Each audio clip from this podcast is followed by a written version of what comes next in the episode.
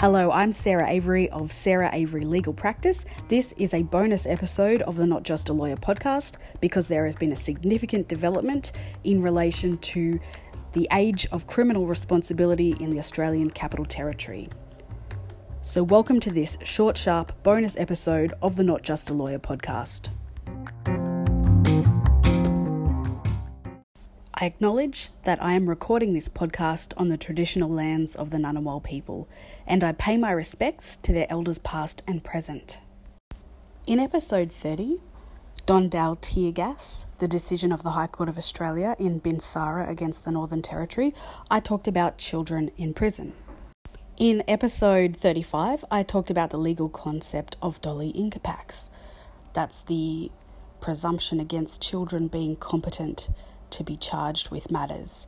And I spoke in that episode a little bit about the different policies around Australia. Well, I can tell you that news has broken in the Australian Capital Territory.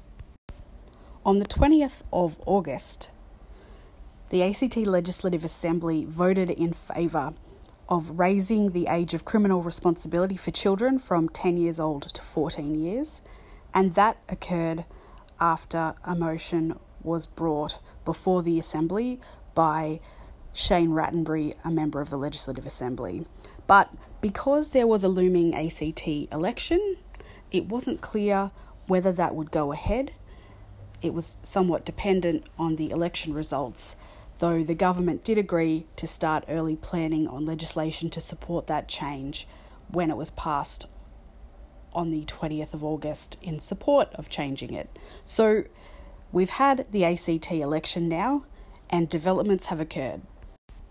Yesterday, on the 2nd of November 2020, Chief Minister Andrew Barr confirmed in writing that the ACT Labor and Greens coalition government is committed to raising the age of criminal responsibility during the next parliamentary term. The Chief Minister, Andrew Barr, has said that it will likely take more than a year before that law will come into effect.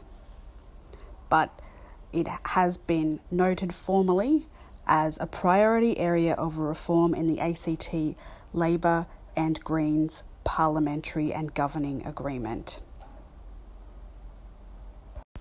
As I briefly discussed during my episode on the policy issue of Doli Incapax, there are some complicated factors that will need to be taken into account when drafting this legislation.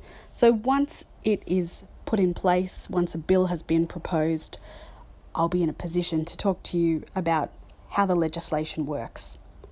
One of the key reasons that people support this change, and as reported on by the Canberra Times today on the 3rd of November in an article that talks about this, Catherine Lewis has reported that in the Australian Capital Territory, Aboriginal children are disproportionately affected by the criminal justice system, with Aboriginal children between the ages of 10 and 13 years being imprisoned at eight times the rates of non Indigenous children in the ACT. The ACT Law Society has commented on this change the Law Society President Elizabeth Carroll has commented that this commitment to raise the age brings the ACT into line with United Nations standards. And Libby Carroll has noted while this change will only affect a small number of children in the ACT, it has the potential to profoundly change those children's lives for the better. The Canberra Times has also reported on comments by Karly Warner, the Chief Executive of Aboriginal Legal Services ACT in New South Wales, who has welcomed the announcement and called on other jurisdictions across Australia to follow the ACT's lead. She has said, We owe it to our kids to give them the best start in life. That means doing everything we can to support our kids in their communities, connected to culture and to country.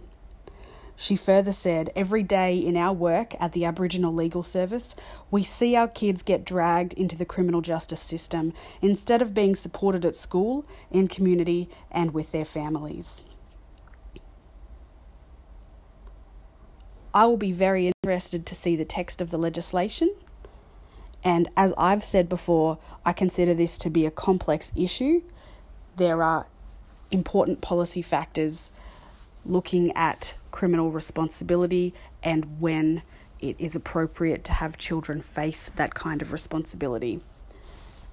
We'll talk more about it when we have more facts, but for now, this is a short, sharp bonus episode of the Not Just a Lawyer podcast, updating you on an important development in relation to the age of criminal responsibility for children in the Australian Capital Territory.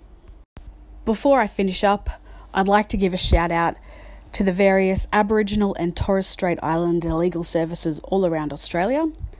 And if you can, and I know a lot of people can't at the moment because of the pandemic, but if you can make a donation to help those legal services, they're always gratefully accepted, and your donation can ensure that people who really need it receive proper legal representation.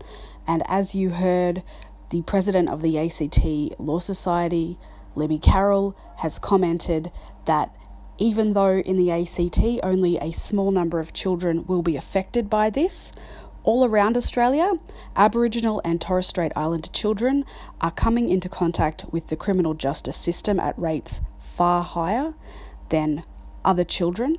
They are being jailed at rates far higher than other children.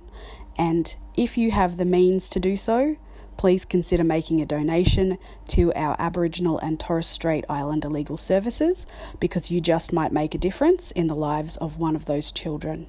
Thank you for listening.